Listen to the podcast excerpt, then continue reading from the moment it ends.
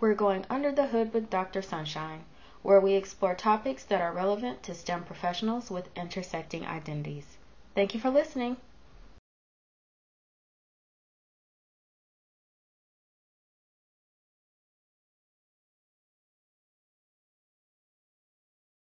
Welcome back, everyone, to episode nine of Under the Hood with Dr. Sunshine.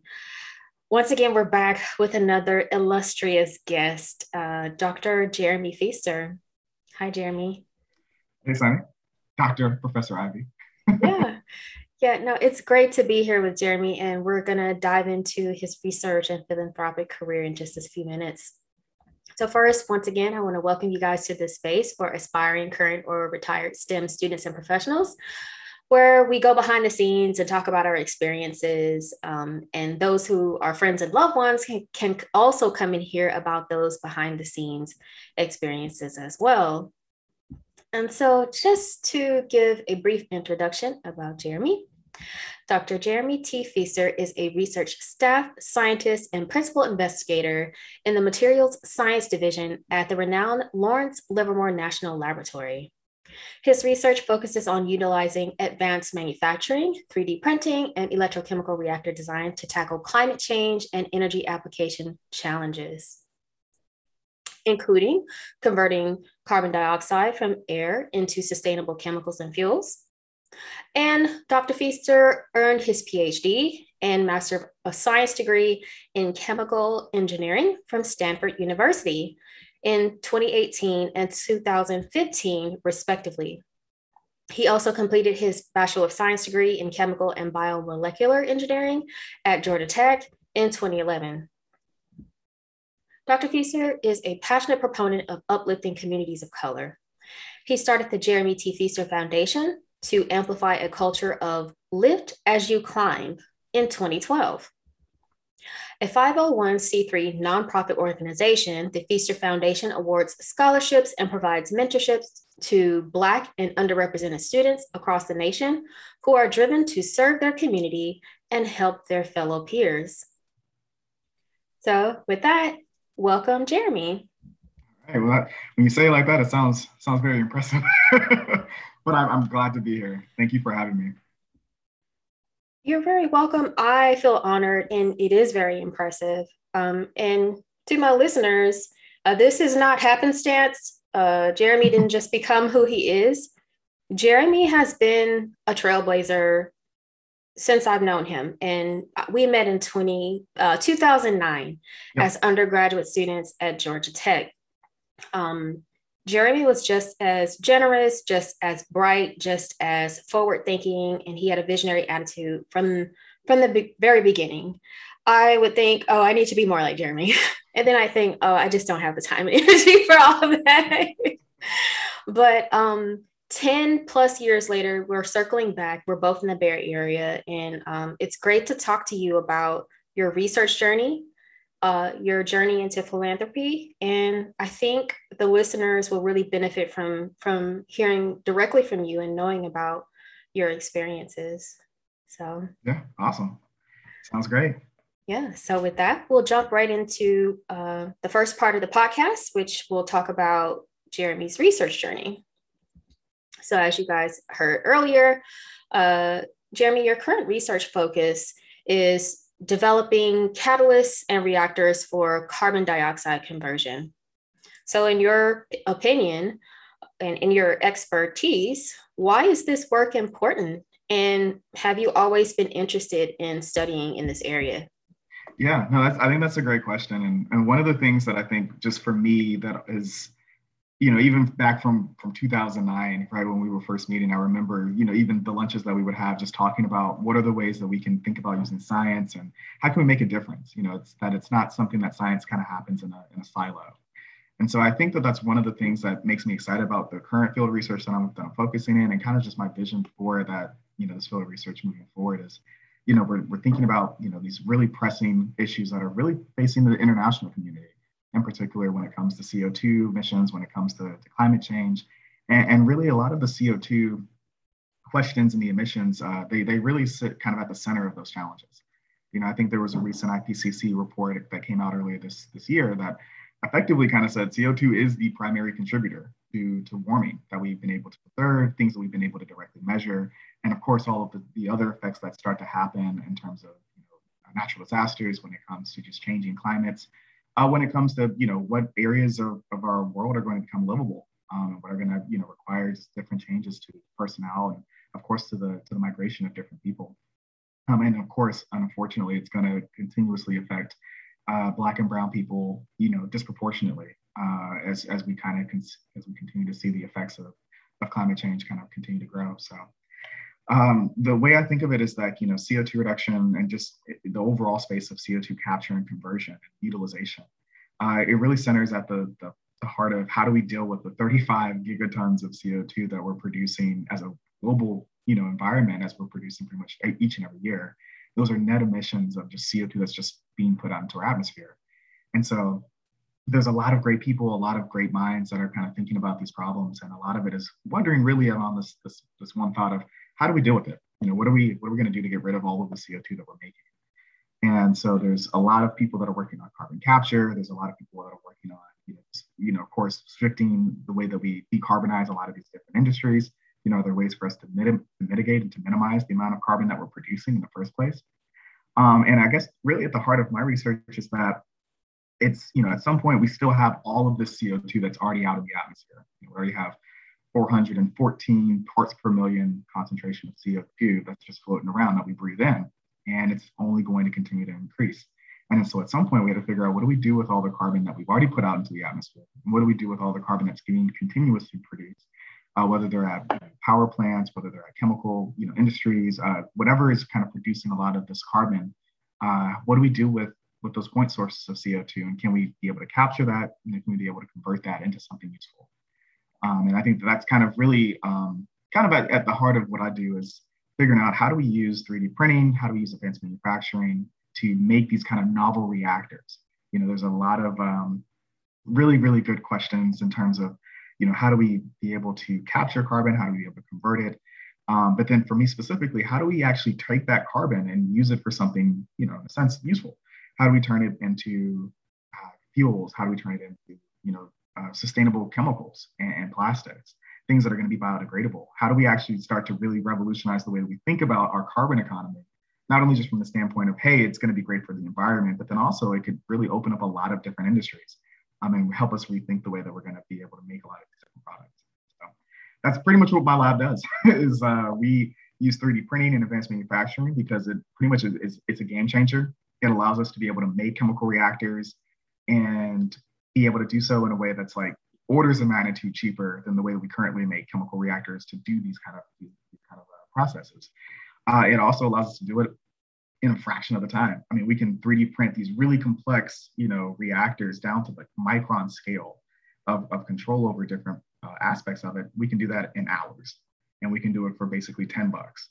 And it just allows us to be able to start making a lot of really novel devices, a lot of novel electrolyzers that we can then also be able to start thinking about scaling. Um, and that just opens a lot of pathways, um, not only just in terms of us being able to make an impact um, in our in our particular field, but then also when it comes to being able to make it accessible um, for a lot of other people to be able to to be able to do this research that traditionally and historically not been given access to be able to do this type of research. That's incredible everything you're talking about is incredibly interesting. It's incredibly timely. And I, for one, feel a little bit safer knowing that someone like you is working on these issues. And for those of you that want to reach out to Dr. Feaster about research, please do so.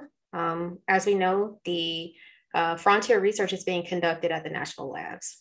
So, um, with that, I kind of want to get your opinion on some future facing topics. Um, so, as you mentioned, the newest IPCC report came out and it was a bit doom and gloom, right? Yeah. Oh, yeah. Oh, yeah. so, putting it lightly. Opinion, putting it lightly. So, as an expert in uh, CO2 conversion and that type of research, do you think that the current research that is out there and the current ability to scale that research, do you think that our current methods are feasible for capturing the carbon and converting it at scales necessary for the removal to actually exceed the emissions. Is this even feasible right now? Yeah, no, I, think that's that's a really good question because it's it's one of those things where there's so many different aspects of you know dealing with climate change, dealing with carbon emissions, and it's one of those things where I guess when I think of it, I, I you know a lot of times people will ask, oh, you know, is it possible that we're going to do we're going to be able to capture all the carbon that we're producing period? You know can we capture all 35 gigatons of carbon be able to store it underground? You know can we be able to plant enough trees? Can we be able to you know build enough algae ponds? Can we you know what, which approach is going to work?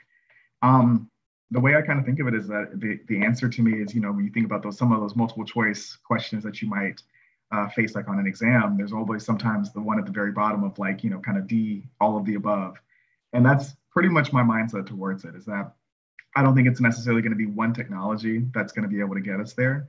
I think it's going to take all of the technologies. It's going to take all of us in terms of having the right mentalities, um, and not even just in terms of the science. You know, a lot of it is going to be policy driven. A lot of it's going to be just you know our our lifestyle that we have to kind of think about like where are we going to get our electricity from, and are we okay being able to shift the way that we think about you know powering uh, our our society in a lot of ways, um, so that way we can be able to start mitigating carbon emissions. But especially when it comes to carbon capture and to conversion, I think that that's really kind of the, the missing link there. Um, there's a whole lot of promise in terms of these technologies being able to do what they need to do to be able to capture a lot of, of CO2, especially when we're talking about point sources of CO2. You know, uh, you, you, know, there's a lot of great work going on with direct air capture, a lot of uh, some really exciting startups kind of coming out that are really tackling that challenge. Um, a lot of it is you know a lot of our attention is going to also be towards you know a lot of these industries a lot of these these processes that make a ton of co2 that then just get effectively vented out. And so there's going to be a lot of uh, hope that i have uh, in terms of being able to capture a lot of that co2 and be able to scale up carbon capture and, and conversion. The good news is that it's already in a lot of ways it's already at scale you know a lot of our carbon capture technologies are already there. Um, it's a matter of you know for the conversion to kind of catch up. And that's where uh, that's you know where I'm I'm happy to be at a national lab because that's really a, a, focal point and a strength of ours is that we can really focus on how do we take the things that you know can sit on top of a lab bench and how do we actually be able to make it get to the point of actually you know running at, at a pilot plant kind of scale or you know really being able to take it from some small device to something that industries and, and you know startup businesses and just in general people around the world can kind of say oh that's big enough for me to see how it impacts um, you know, whether it's working at a one megawatt kind of scale or anything like that. So that's really kind of the way I think about it. Um, I think that the other aspect of it here too, that's to me is just as important, um, is not only just the technology and getting that to a point where we're going to be able to use that and be able to scale that, but it's also really about, you know, and I, I kind of say this a lot, is it's not just about building the technology, but it's also about building the engineers um, we have to really be thinking about the people that we're going to be training and the people that we're empowering to be able to lead a lot of this. Because there's going to be a lot of different opportunities that we may not necessarily see as people working on the tech.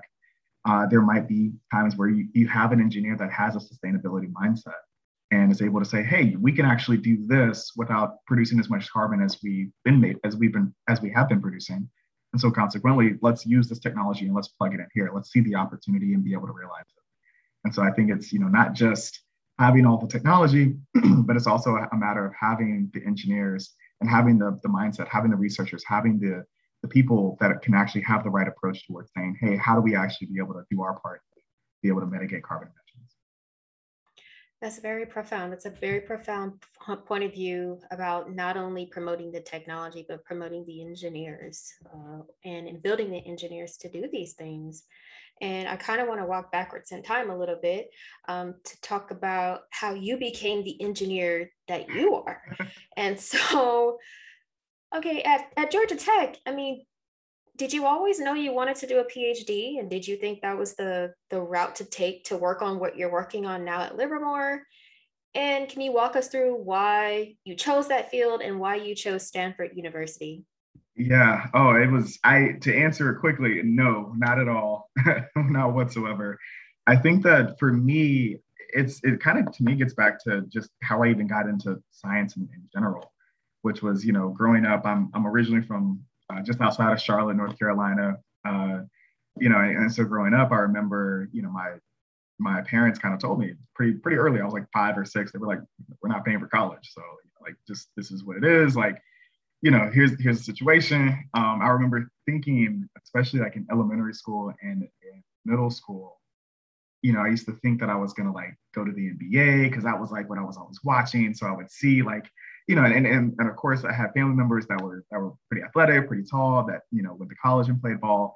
And so I kind of grew up thinking, oh, you know, at one point I'm gonna I'm gonna gonna hit my growth spurt. I'm also gonna go, you know, follow that path. And so, you know, I hit the first growth, I hit my first growth spurt, and I was like, all right, we we getting there. You know, we we gonna get there. And then I'm still waiting on the second growth spurt. But you know, once once that hits, you know, the NBA, y'all gotta watch out. So, but uh, basically, what happened from all of that was, you know, I I think I really started shifting my mindset towards like, okay, you know, I, I really like doing math and science, and, and a lot of those things kind of started speaking to me.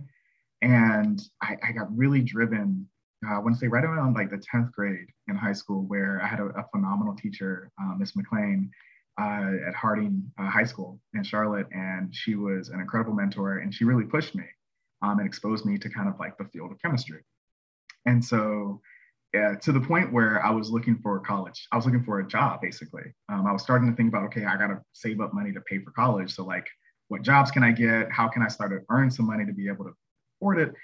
Um, I ended up applying for a job at a chemistry lab at UNC Charlotte uh, with uh, Professor Smedeke there, and had no idea what I was doing. Just was like, hey, they they advertised it as like a effectively like a dishwasher. I was effectively just cleaning glassware for like six, eight hours a day for this chemistry lab. and it got me exposed to kind of this field of research that I had really no idea about. I had never really heard about it, never really thought about it. Um, and from that experience, what it really kind of showed me was as a part of that research, um, just, you know, cleaning, I'm literally cleaning dishes for like the first two weeks. And eventually, you know, the research that they're doing is really cool. They're doing some stuff for like water purification. So I got kind of really interested in it and started reading papers and had no idea what the papers were meaning, but I was like, I'll, you know, look it up, I'll figure things out. Um, and I eventually approached the professor to ask him just, you know, hey, I have like four weeks left. Do you mind if I like kind of play around with some ideas, try to, you know, maybe try to do some some interesting stuff?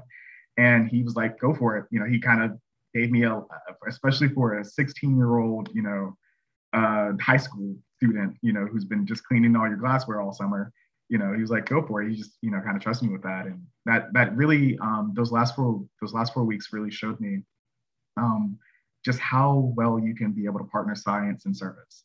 Um, and especially with taking a mindset of science as a vehicle to be able to serve and help others.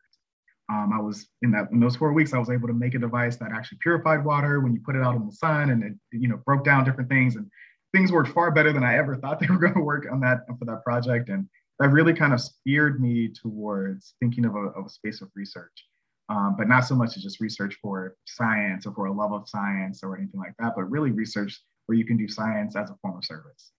And you know that, that you know fortunately I was able to to get a full ride to go to Georgia Tech, and that really just you know took care of a lot of the a lot of the, the stresses and issues that I was dealing with. But then also at the same time, I had no idea what was going to happen after. You know, I kind of thought of it as, oh, okay, you know, I was able to get school paid for and I'm going to go get a job. And, you know, these are the things that I've seen everybody in my space do.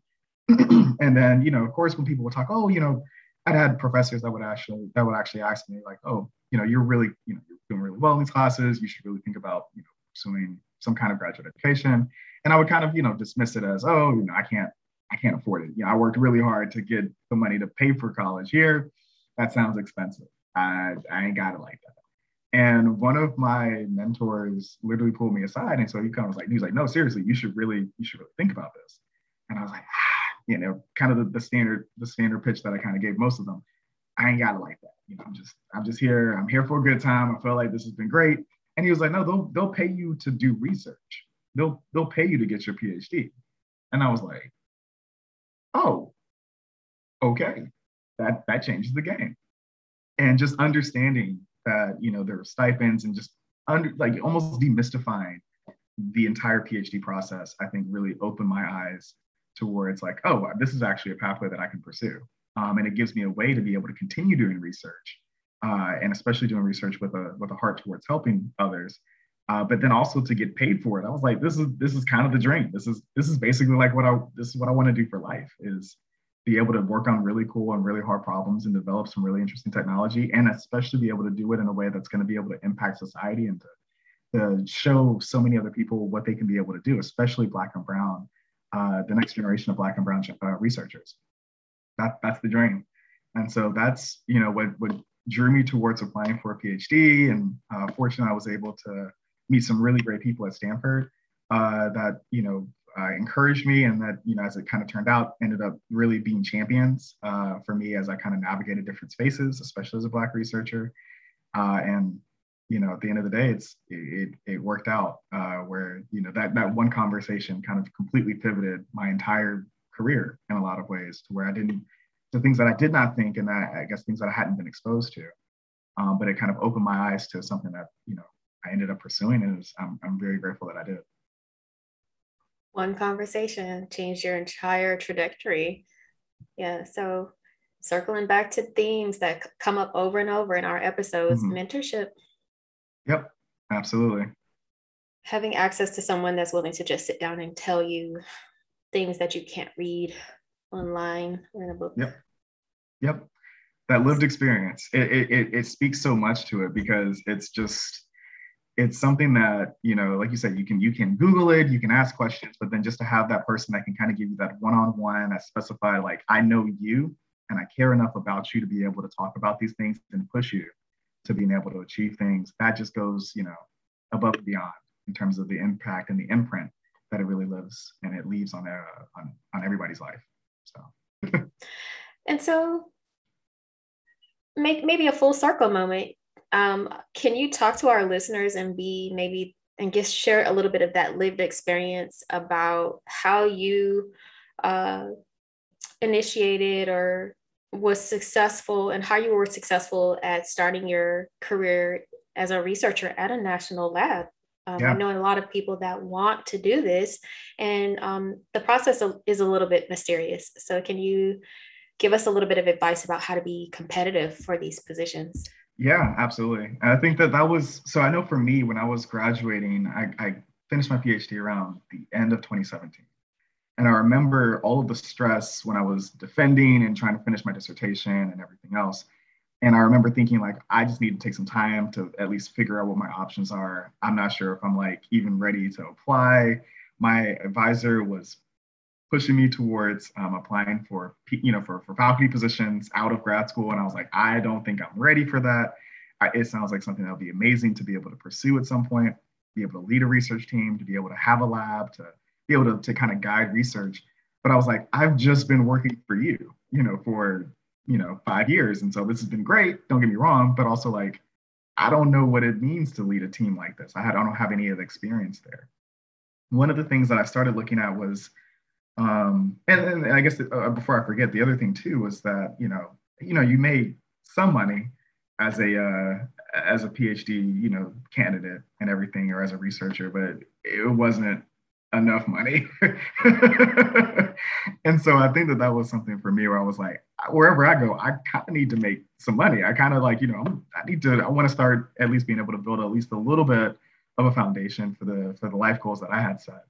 And so when I was, you know, looking for for job opportunities and everything, I didn't feel qualified for for applying for faculty. And looking back, I, I probably should have threw my hat into the ring. And that kind of gets to maybe my first point, which is that never underestimate yourself. You know, not, don't take yourself out of the equation. You know, if you have to at least put yourself out there, and if things work out, they work out. If they don't, they don't. But it's one of the things that, that you just can't count yourself out you know you can't take yourself out of the equation in terms of whether or not an opportunity is for you um, i think that you know in addition to that one of the things i realized especially when i was looking for uh, some postdoc opportunities was i knew that i was like you know a lot of academic postdocs were going to kind of feel like effectively uh, extended graduate school um, you know just effectively more of the same of what i had been exposed to.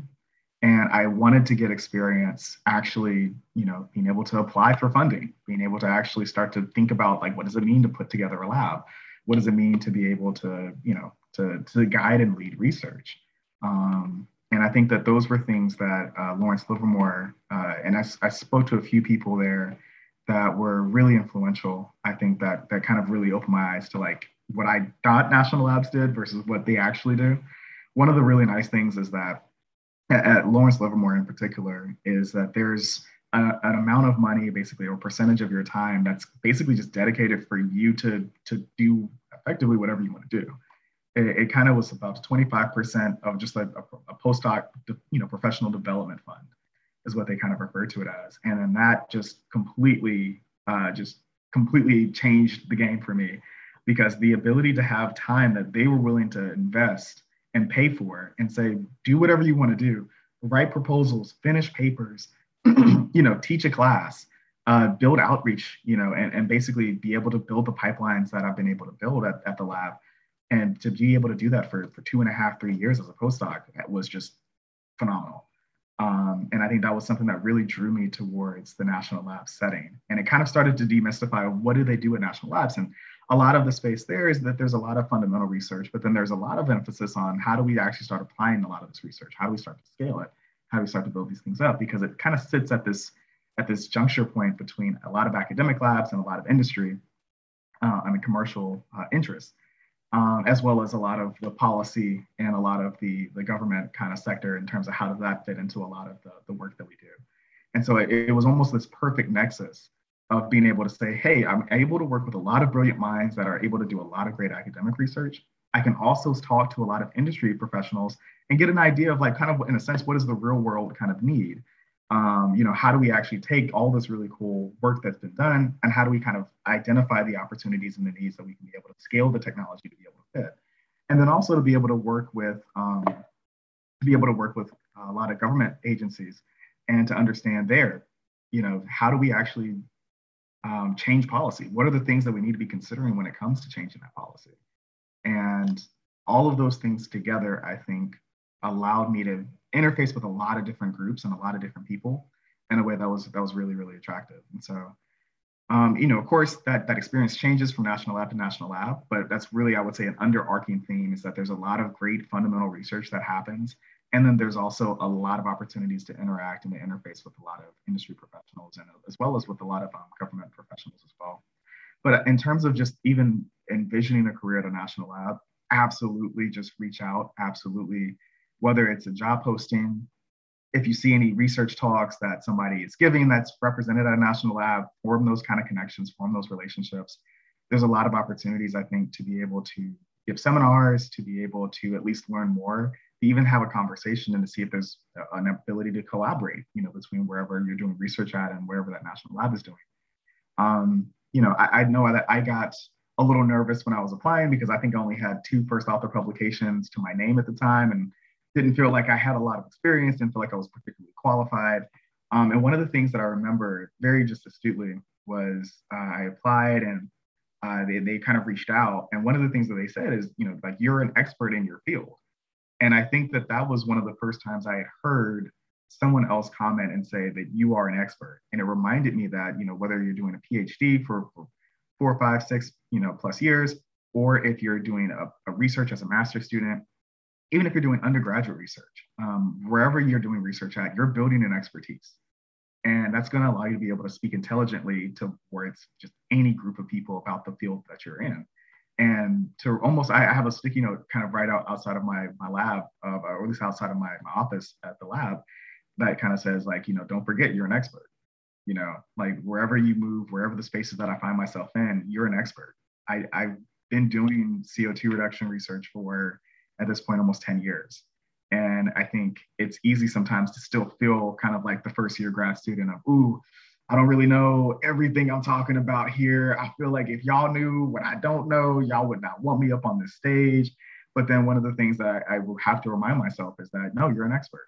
Like this is who you are. Like you've been doing this and you can speak to all of these different aspects of this field because you've been doing it. Um, you've been building and you've been you've been putting in the work you know and i think that that was something that to consistently remind myself and that I, I would share with anyone that's interested in applying you know not only for national labs but just you know wherever they might be wherever you might want to apply um, that you put in the work you know and that you're an expert and you know when you remind yourself of that it's like okay no like i have to move like that you know i have to i have to convince myself that i am an expert all right look let's get this so Yeah, that's great. So you you're your own champion. You're your own cheerleader, and um, yeah, that's wonderful. That's wonderful advice. And that leads me into the next part of this podcast, where I know unequivocally that you have given that advice to other people.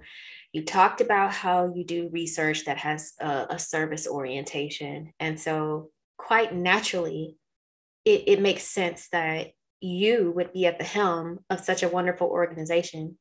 And once again, uh, to the listeners, I'm talking about uh, Jeremy's philanthropic foundation, um, the Feaster Foundation, which you established in 2012. Yep. And so, if you guys are keeping up with the timeline, he's in grad school. well, I don't know about you guys, but I wasn't starting foundations in grad school. And so I'm super curious about learning the ins and outs and your your vision for the future for the foundation. So the first yeah. thing I want to ask you is can you walk us through uh, the steps that you took to conceptualize the foundation and and legalize the foundation? Yeah, yeah, and that was man, that was I'm thinking about that. That was almost 10 years ago as well. You know, we're going to be hitting our 10 year uh, kind of uh, just anniversary effectively uh, coming up next next June. And so that's actually how I how the foundation actually started. Is it started right before I went to grad school. So I it, and even then the conceptualization of it was just that it happened probably around probably around the same time that actually that we met um, in 2009 was you know starting to do tutoring I was doing a lot of tutoring on campus, and um, part of a lot of the conversations I was having with other tutors was we were realizing like you know we're we're doing a lot of of the work to help out, especially help other underserved communities, whether that's Black or Brown or you know just a plethora really. And it was one of those things of just like I saw firsthand just how much people cared, how much my my fellow peers were putting in this work to be able to help others um, you know, staying, you know, I remember we would stay up to 11 o'clock at night, 12 o'clock at night, tutoring and mentoring and just being like, hey, you can get through general chemistry. We can work through those classes. We'll get you through the tests. You know, staying up all night, you know, giving review sessions for, for final exams. Um, all of those things kind of just showed me the amount of work and the amount of effort that so many people are already putting in, you know, and that in a lot of ways isn't really necessarily called out. It's not really necessarily uh, recognized. And so um, towards uh, the end of my time as a undergraduate student at Tech, I realized that, you know, I ended up, uh, I, I, graduated early and I had extra money left on my scholarship.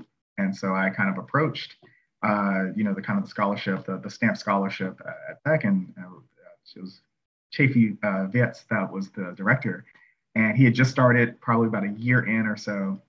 And so he's kind of got, you know, this, this 21 year old, you know, kid kind of coming to him like, hey, I got an idea.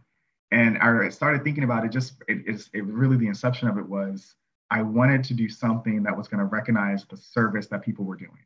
And I, you know, it kind of began as I wanted to do a scholarship based on just community service. You know, where it's like, regard, you know, there's so many merit-based scholarships and all these other scholarships and everything else. And I wanted to have something that was like, if you are Black or Brown and you're doing community service, this is a scholarship for you. Um, and so I kind of pitched this idea to him. You know, he's like, okay, this this sounds great. This sounds great, and everything. And then of course comes the the question that I was super nervous to ask, which was, can you give me money to do this? Can you give me the money on my scholarship to do this?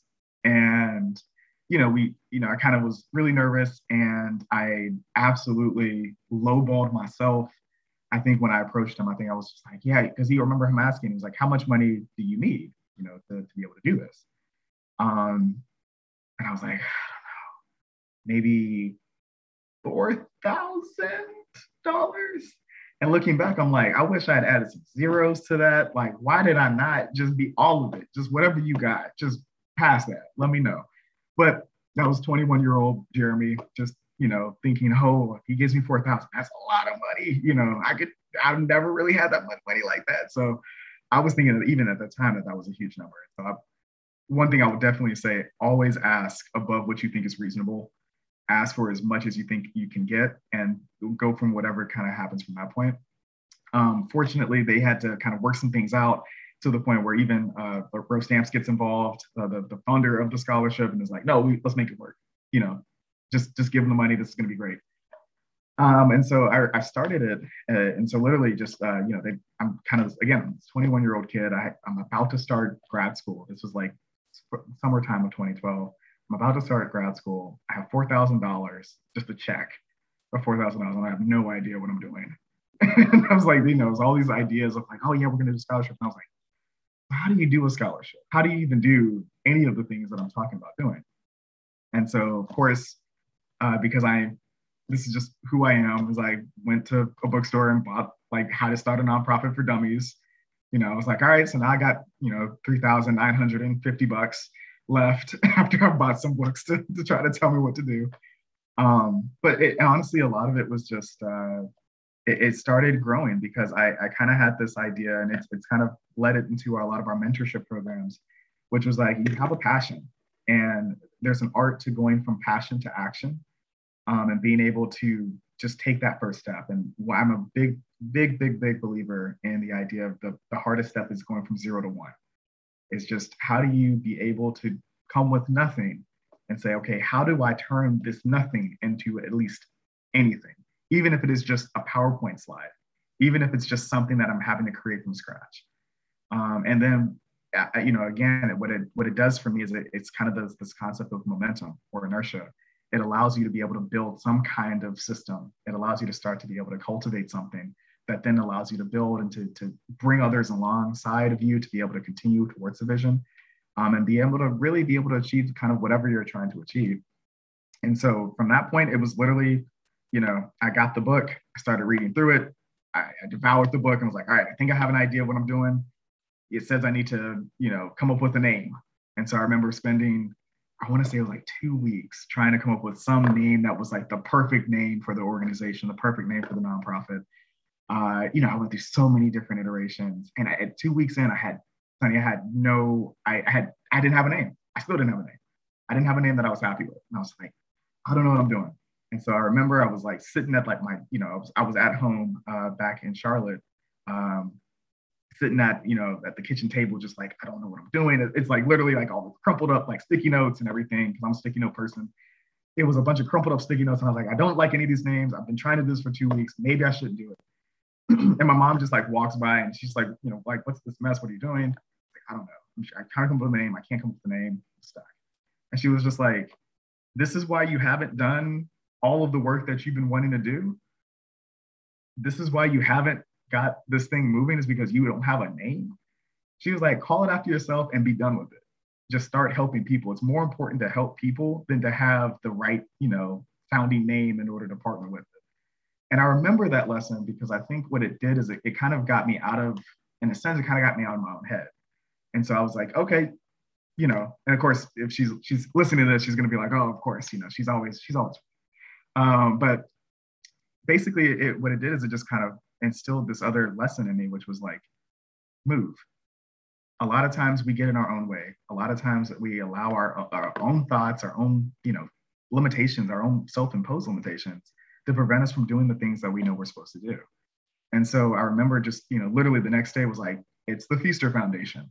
That's the name and we're just going to start doing it. You know, I literally filed uh, articles of incorporation to actually create an organization legally in the state of North Carolina. Uh, was able to then get an employee identification number, and, and it just started building. I started it, the things started actually happening. Uh, Jeff Jeffrey Twum was, uh, you know, pretty much kind of has been with me since day one with the nonprofit, and I remember, you know, pitching this idea to several people, and Jeff was like, "I love it. Let's like, I want to help. How can I help?"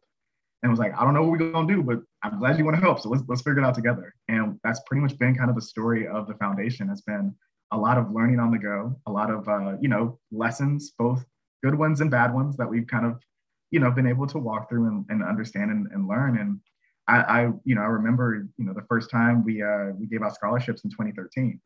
So we were you know kind of working towards it, and we actually were able to raise about $500 for our first scholarship.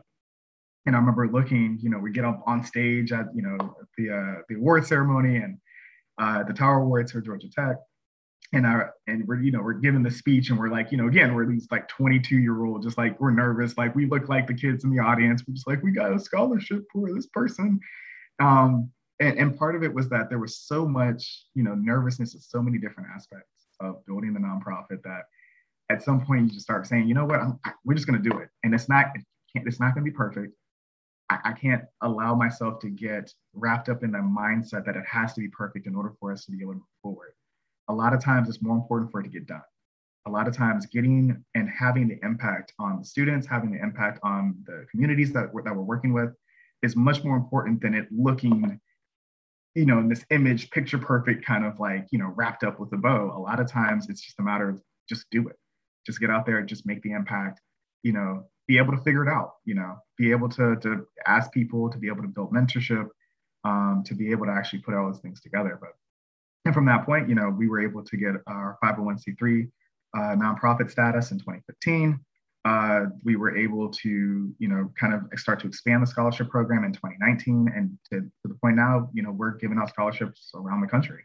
Um, we have our scholarships kind of lined up for uh, this upcoming year, pretty much to be able to benefit and, and reward Black and Brown students um, that are doing community service and making an impact, and that are, you know, kind of lifting as you climb that are that that are that dedicated not only to being able to succeed in, in their own careers but then also to see others be able to succeed in their careers as well just absolutely fantastic. Uh, the bit about just moving and getting out of your own head. In fact there were a lot of good tidbits in there.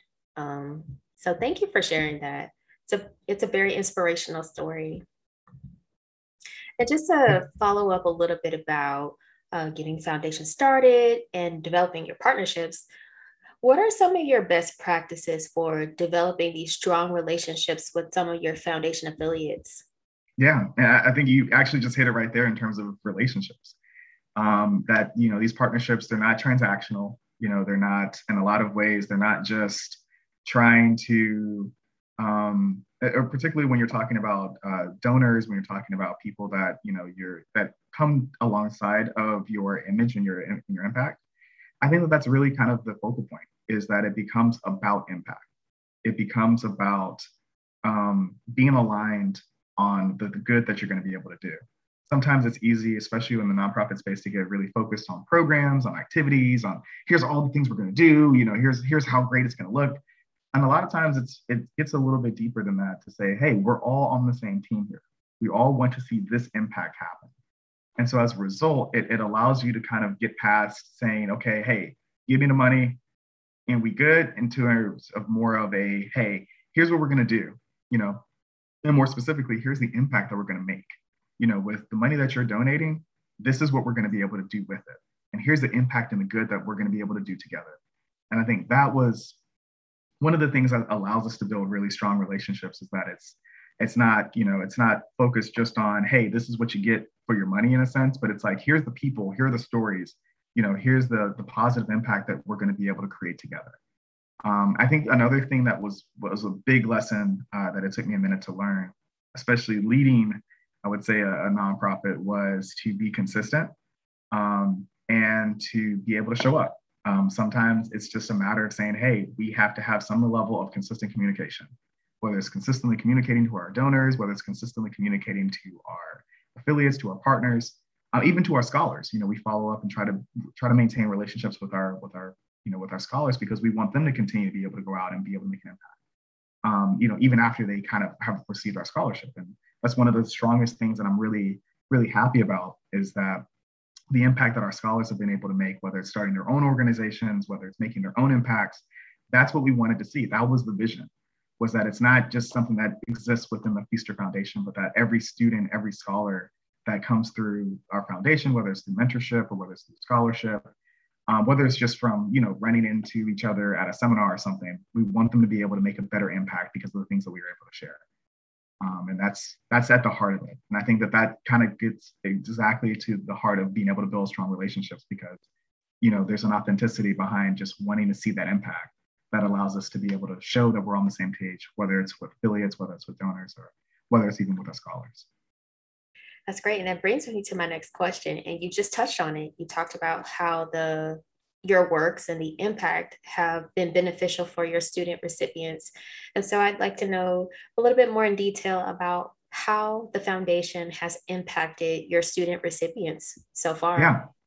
Yeah, absolutely. I mean, we've it's kind of a, it's a source. Uh, it makes me it makes me smile when I think about it because you know since 2013 it's this idea. You know, like I said, like 10 years ago, it was just literally an idea, but now we can say, you know, um, it, it's all about that impact. It's you know we can say, oh, you know, we've we've awarded you know ten thousand dollars in scholarships, you know, to students. We've mentored hundreds of students around the country. We've helped them start their own nonprofits, you know, in different areas of the country. But I think that that's really, to me, the biggest thing that I it makes me just you know fills my heart up is that we're able to show that these these kids have gone off and continue to make some really great impacts. Um, whether it's starting their own 501c3s, um, whether it's just being able to to encourage and have this mentality of lifting as you climb, and that they're able to impart on effectively everybody that they meet um, and on their peers. And you know, we kind of have this this men, this mindset of it's you know it's all about exponents. It's that you know you're talking about an exponential impact and it's something where not just limited to oh we're only going to be able to help these students today or we're only going to be able to help these people here. But there's a sustainability in the leadership and in the mentorship that we're able to provide that allows them to be able to replicate um, and be able to add to that to the point where now you know it's no longer just you know you know two times or four times or fourfold kind of impact. Now we're talking about them being able to set up their own institutions being able to set up their own foundations their own initiatives to be able to make that impact and to continue to make that that um, those strides towards being able to to share this the same image, the same mentality, the same message um, with with their communities as well. And so it becomes just this exponential increase of, of impact and of, and of a positive nature, especially when it comes to representing and, and showing that you can do community service alongside of all of the other things that you might be doing in your career. And in a lot of ways, they're complementary. They go hand in hand. And so I think that that whole that whole mentality of an exponential impact um, is something that just you know I'm really happy to be able to see that the foundation's been able to to make over the last like nine almost ten years. That's brilliant. And it speaks to the longevity of your vision. It, and it speaks to how you guys have been successful in implementing sustainable practices into your mentorship. It's very impressive. Yeah. And so um, you alluded to um, I would say it's your motto or your your mission or mantra um, yep. of lift as you climb. And I don't know if my day one listeners remember me mentioning this in episode one. I was hoping to get you on the podcast and you're here. uh, I thought that lift as you climb uh, was an especially poignant uh, mission because unfortunately, many people in STEM and academia, they don't lift as they climb. In fact, they pull the ladder mm. up. mm, mm. So, so you wrong. You, I'm not wrong. not at all. So, can you explain to the listeners why you chose that, why that's the central theme of your mentorship, and why it's so important for other BIPOC scholars to lift as they climb? Yeah. Well, I think originally it's it's coming from a quote from Angela Davis, and I think that even beyond there, it's something that I think just resonated in the sense that you know this this the barriers that we have to overcome, the things that are that have been put in place that are the problems that are just as pervasive, honestly, um, kind of in society, they are things that we're not going to be able to deconstruct or to dismantle alone. You know, we're not gonna we're not gonna be able to say, oh, I'm I'm on my island and I've been able to establish my own little safe space here and good luck for everybody else. But you know, I kind of did it. Deuces, exactly like I'm out. You know, it's like that's not that's not gonna happen. Um, and I think at the same time, you know, I remember when I was starting, um, and I remember getting a lot of advice from some older Black mentors that I had at the time. And they were, you know, kind of saying, oh, this isn't the right time. You know, you got to wait till you're more established. You got to, you know, wait, wait till you made it. And then you can get back. Then, you know, when you're 40, 50, then you, you know, you have the resources. And I remember just kind of, you know, politely, tactfully, but uh, very, very firmly kind of saying, I don't, I appreciate that advice. I don't subscribe to it. Um, I think that, you know, you're never too young to make a difference. And I think that that's exactly what you see today in, in terms of a lot of, of just, just our, our younger generations that are continuing to make an impact and that are not content to wait until they've arrived, quote unquote, um, in a lot of ways, you know, we kind of have a saying that, you know, your, your experience is invaluable, you know, whatever that experience is, because you don't know how that experience and how your story is going to be able to impact so many other people. And especially when it comes to BIPOC scholars, especially when it comes to underserved communities and for Black and Brown students, especially, you know, these, these obstacles that are just as pervasive, that just to me tells me that the solutions just have to be just as pervasive. We have to be able to hit this thing exactly wherever it wants to hide you know, wherever it wants to try to embed itself, that's where we're going to be able to uproot it. Uh, it, it, reminds me, there's a quote um, that one of our scholars, Lydia uh, from Spelman in 2019, that she kind of mentioned in her application. And it, it's kind of stuck with us, actually. We kind of put it at, at one of our forefronts is that, you know, it's it's lifting as you climb really means to, it's an, and it's an understanding that nothing really happens in a vacuum. Nothing happens in isolation. Um, I think her, her direct quote is that we're not solely products um, of our own efforts. Um, you know, we're not basically in this thing by ourselves or isolated, you know, but our families, our friends, and our communities kind of propel us towards and, and forward uh, towards success. Um, they can inspire us when our energies are depleted.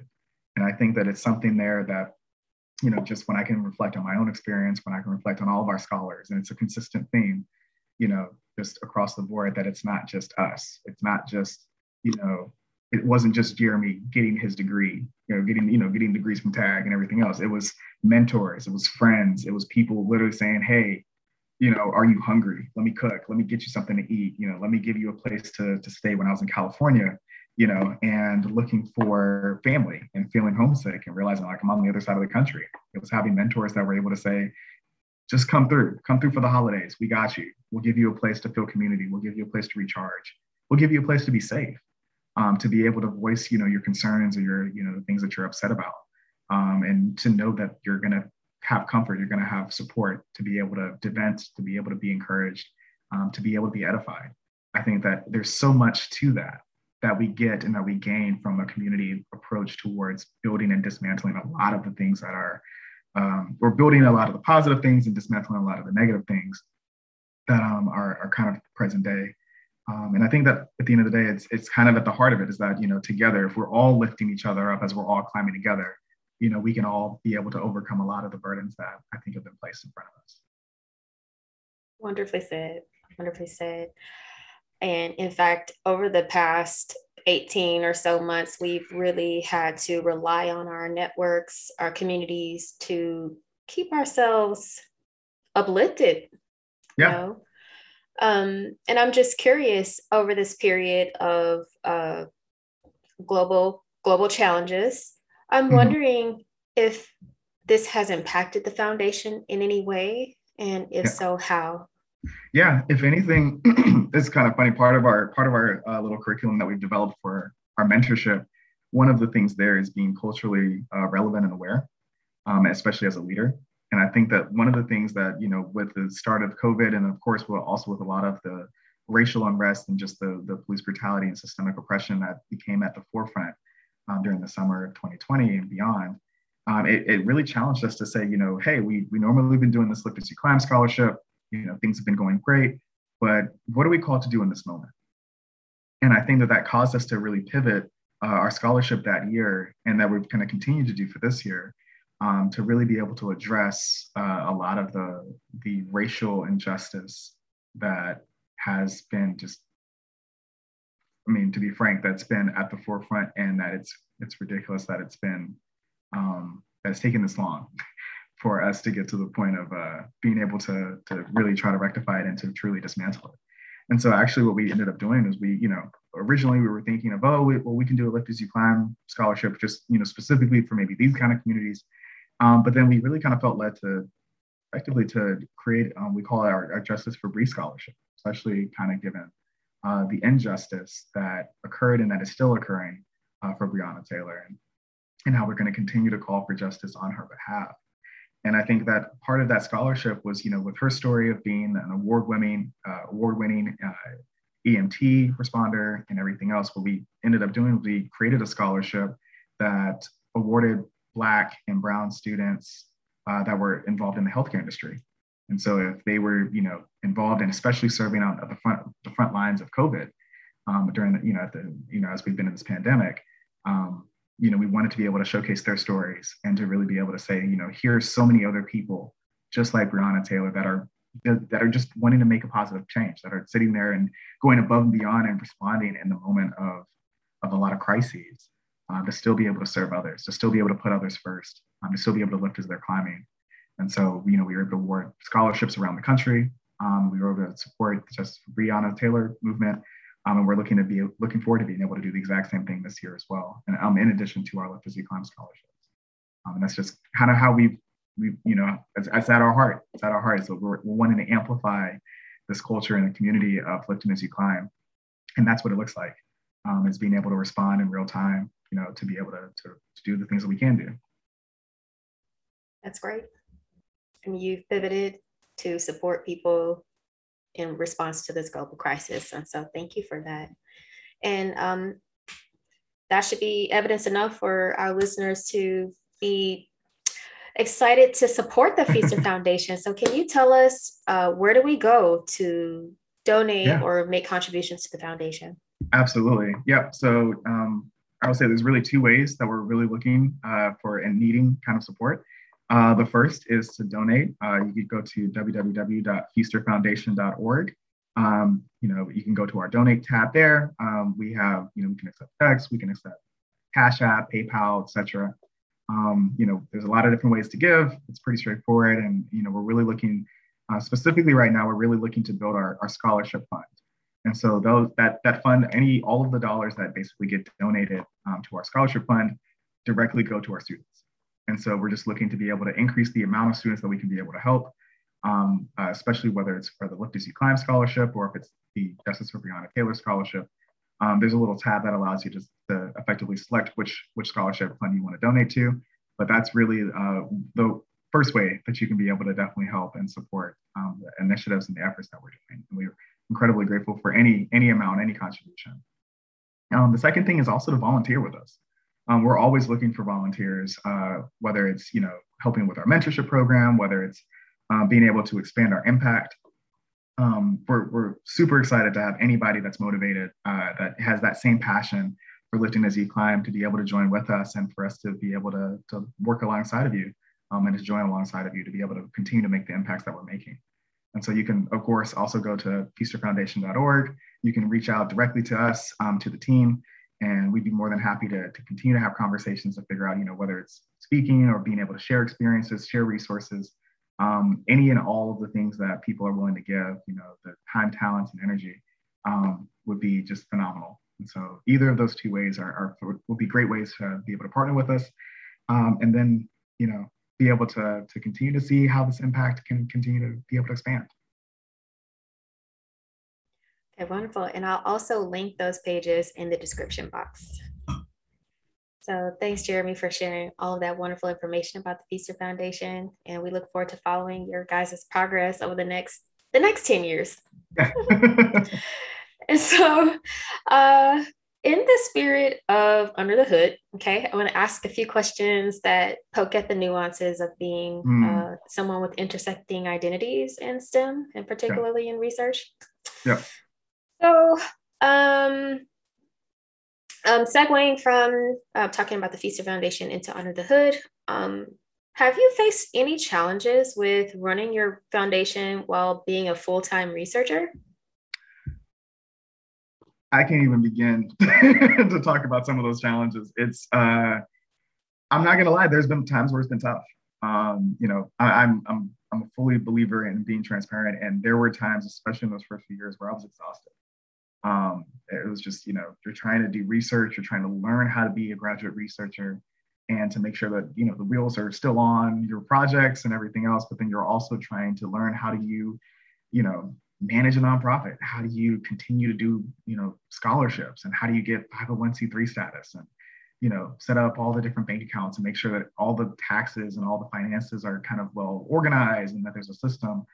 Uh, it, it's it was difficult um, at times because I think that um, and it kind of gets it's interesting, I guess, in some of the challenges there because um, one of the things that I know I had to overcome in those first few years was kind of I had a CEO mindset, which is like kind of like a chief everything officer, which was I, I wanted to do it all. I was like, oh, and I can do this, I can do that, I can I can plug in and I can fit into every single aspect of it.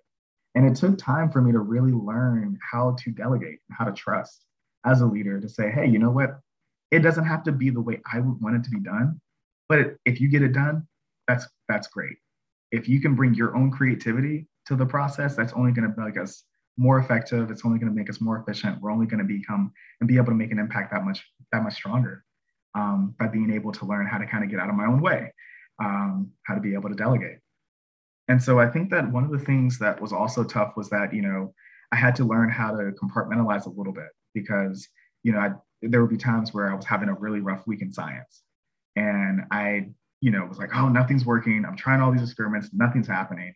But then as a result, I would I would sometimes kind of allow it to get me a little dejected and say like, oh well, I'm terrible at this, so I can't even do this, and I, I can't do anything on the nonprofit because everything's just not going right. Um, and I, I, learned how to be able to instead of having this like propagating effect, I kind of learned how to use them to almost to buoy the other um, where you know it's like, hey, research isn't going great, none of my experiments are working. Well, at least I know I can do this. I can send these emails. I can I can coordinate, you know, with this with this organization. We're going to be able to make a positive impact.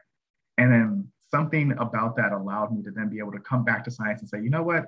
It's not about just me understanding the science here. It's also, you know, again, reminding myself of that heart to help others through science that allowed me to basically form those kind of connections and then say, you know what? It's okay if it doesn't work it's okay if things aren't if things aren't completely understanding. I'm doing something that nobody else has done before. I'm learning information that I'm creating knowledge and I'm learning things that you know just haven't existed. And of course it's going to be hard. In the same way of hey, we're we're trying to do a nonprofit and run a nonprofit at you know 22, 23 year old, you know, we're starting our careers. It's going to be hard. It's going to be difficult. And to come with sometimes embrace the challenge and kind of take yourself out of it and to say the impact is worth it. And so therefore, if it you know, even if it's not immediate, it's still going to be worth it at the end. It's still going to be worth putting in that effort. Um, but yeah, I think that it was it was absolutely something where um, it kind of gets to really the heart of well, really a tenet of my life is that service begets success. Um, that when you're looking for making that positive impact, when we're talking about climbing and we're talking about this mountaintop and whatever success um, kind of you know is defined for each individual person, to me, service is what is at the core of that for me is how do you be able to help others be able to achieve that for themselves as well? It means nothing for me to get to the top of my mountaintop and I look back and everybody else is still struggling at base camp. I have to be able to bring others alongside of me. I have to be able to share, you know, tips and tricks, things that I've learned, experiences that I've had, mistakes that I've made. So that way, if it can help somebody else be able to navigate that, it allows somebody to be able to skip over that particular section um, or to not make those mistakes. That's at the heart of success to me. I mean, it, it's a matter of being significant and it's a matter of being able to to help others be able to achieve things because if we all take that mentality if we all have that empathy for each other that really allows us to be able to propagate and to pay it forward in ways that you know we can't even imagine. Wonderfully stated. One, those are some incredible tenets. Uh, service begets success is that what you said? Yep. Service uh i that is one of my driving tenets as well. It, it really is. You really can't climb that mountaintop by yourself and not think about those around you because you truly will be alone at the top. Yeah. And it's, it's one of the things that I love about this podcast in general is that it, it just, it allows people to be able to see so much of the stories and the paths that, that everybody's able to take. And then to also kind of get to the, to the meat of it, to, to kind of really be able to dig deep and say like, okay, what is actually happening here? What were the struggles? What were the mistakes? You know, what are the things that you had to overcome? I think these are the kind of things that you know are just directly in line with being able to to create that exact same mentality um, in all of your listeners. And so I, I'm excited, you know, to be able to to be part of that. Thank you so much. That's incredibly complimentary. Yeah, thank you. And so with that, I know we're, you know, we're on a high note here. I kind of want to talk about I kind of want to talk about uh some of the ways in which your your intersecting identities may have mm. caused some challenges along the way. So, oh yeah, can you talk to us a little bit about how being Black as a researcher, especially at a national lab, how that has manifested? Yeah, yeah, it's. I think that that's one of the things that I'm, I'm consistently learning, uh, even even in this current space, is that um, you know there's there's a lot of challenges that you end up having to overcome uh, and even that even not necessarily overcome, but you're just kind of faced with. Um, I would say that you know there's it, it, really speaks to the importance of, of advocacy, of allyship, and of, of champions um, to be able to, to have your back when you're in spaces where you look around and you're like, this is ridiculous um, that I'm having to deal with some of these situations. Um, it, you know, there's I have I have plenty of stories of just, you know, it, it hasn't been all all all roses uh, getting getting to this point here. Um, specifically, I think of one one experience. Uh, I think I was at a conference. Um, actually, it was my very first conference um, uh, when I think it was like 2014 in Atlanta. And the long story short was this was my very first conference, my very first conference talk that I was ever giving. And I, you know, it doesn't look like it now, but I actually had my hair grown out um, and everything. And I was, because I was in that particular mindset, I was very much like, y'all gonna know I'm black. Y'all, you know, y'all gonna see every aspect of this when I get this talk. Um, and so I had my hair grown out, you know, and I was remember I was really, really nervous. Um, you know, the night before my first talk. And my advisor, uh, he's Puerto Rican and he was just like, "Hey, you're gonna you're gonna do great. Let's go out. Let's relax. Let's de-stress." Um, and I was like, I don't know. I felt like I should practice. And he was like, no, no, no, let's, let's go out to all these different receptions. Let me introduce you to people. Let me, you know, help kind of network. So even then, he was trying to kind of be able to form these connections. And so, long story short, um, there's a older professor um, at an esteemed institution that uh, was pretty drunk and pretty racist. And to the point where you know things were said to me uh, i guess because he just felt like he needed to say that stuff in that moment. And i will never forget this moment of you know i'm, I'm here i am you know i think i'm 23 or 24 and i have a talk the next day and i'm like yo he he's just gonna i'm just not giving the talk. Like this just this is just what's to happen you know um, and before I even got an opportunity to even respond, my advisor, my PhD advisor, who did not have tenure, you know, he was still like trying to establish himself, is in this guy's face, berating this guy, telling this guy, like, you do not talk to my student like that. You don't talk to anybody like that. How dare you do this, this, and this? Like, I mean, and you have to understand, my advisor is nicest, nicest person, super, super friendly, super, super courteous. But to see him be willing to say, this is not acceptable of how you treat people, and especially this is not what you say to a black researcher this is not what you do in this particular space and i will not stand for it i think to have that level of champion uh, of just having and to know at that point you know because in the moment i'm sitting there going like you can't get arrested because you got to keep the lights on for me to keep doing my work. Like how do i get you out of the situation but even then just like that moment and i think honestly from that moment on we've been incredibly tight because and, I, and i've been incredibly blessed to have him as a, as a supporter as a mentor um, as an advisor. Um, but in that moment, it just kind of showed me like this is the level of, of allyship and this is the level of advocacy that's that's needed um, to be able to protect, especially in those kind of situations where, and you know, right before he interjected, I felt alone because I'm in a space full of white faces.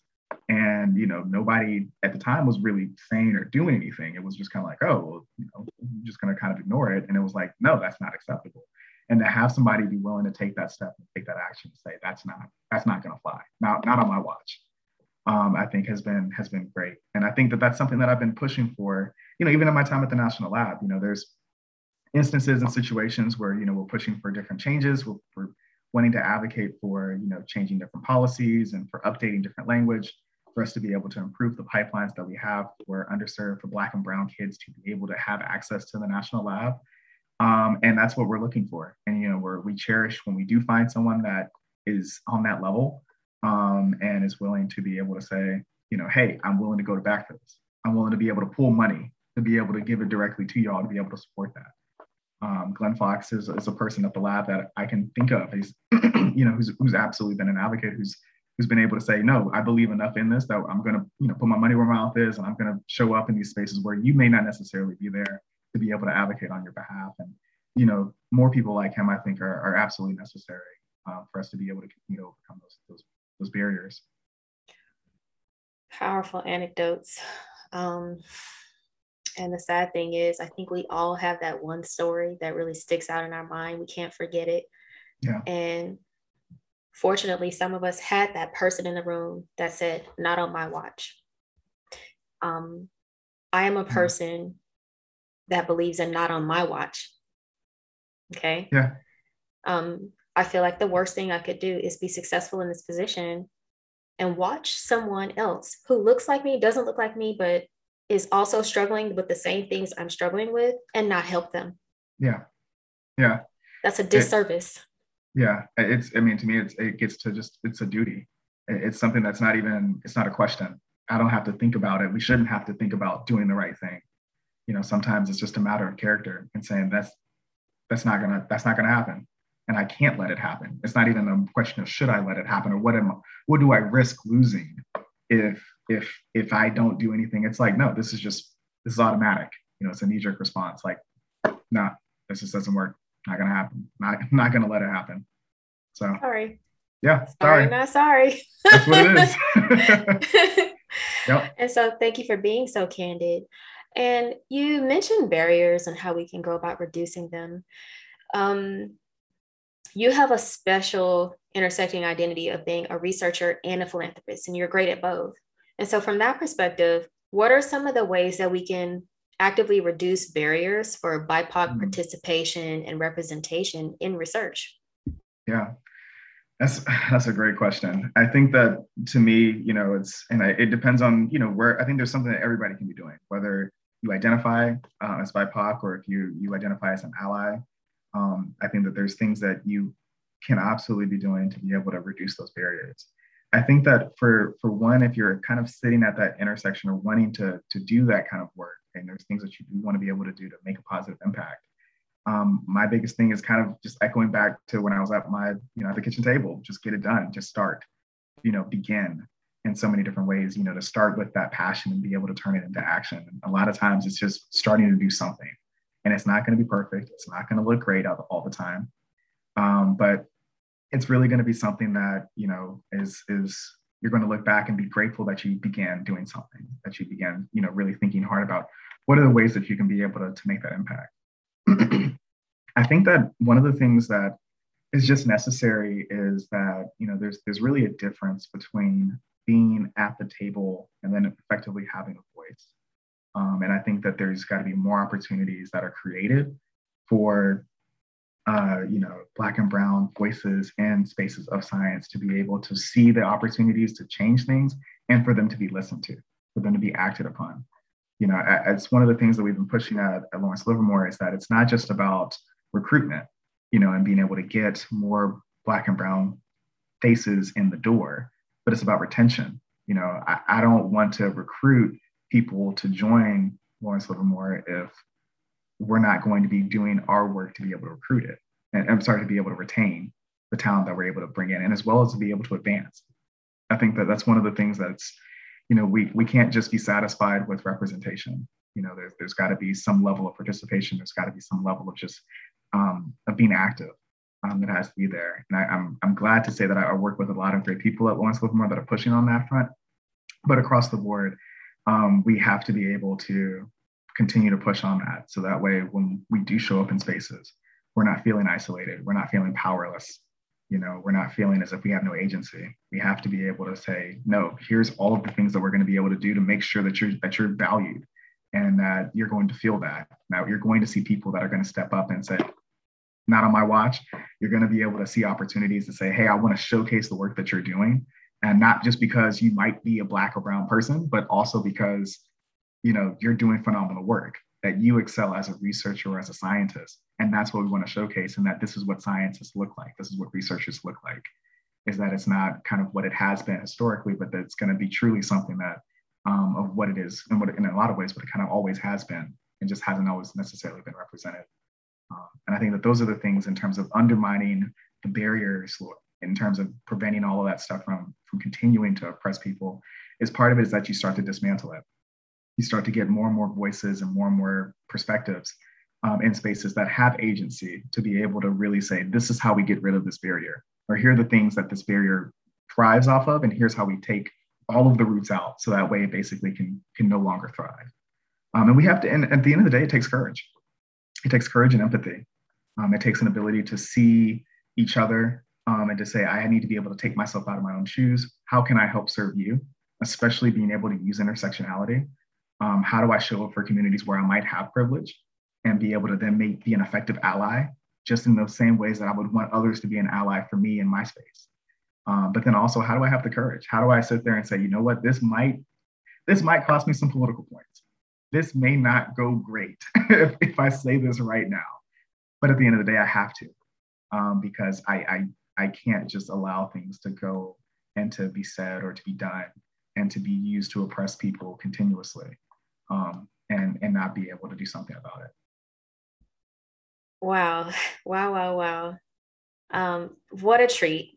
What a treat it has been to hear from you, Jeremy, especially from where you sit at a renowned national lab, someone that has uh, been successful in academia. Well, I'm sorry, successful in research and things like that. Um, and so I just at this time want to thank you for your time. Um, and we'll we'll end the podcast here. And once again, guys, if you if for the listeners that want to get in touch with Dr. Feaster about philanthropic activities, ways you can give back to the foundation, ways that you can be a mentor and donate your time and be a good ally, um, please be sure to visit the foundation website. And with that, thank you, Jeremy. And this has been episode nine Under the Hood, and we'll talk to you next time.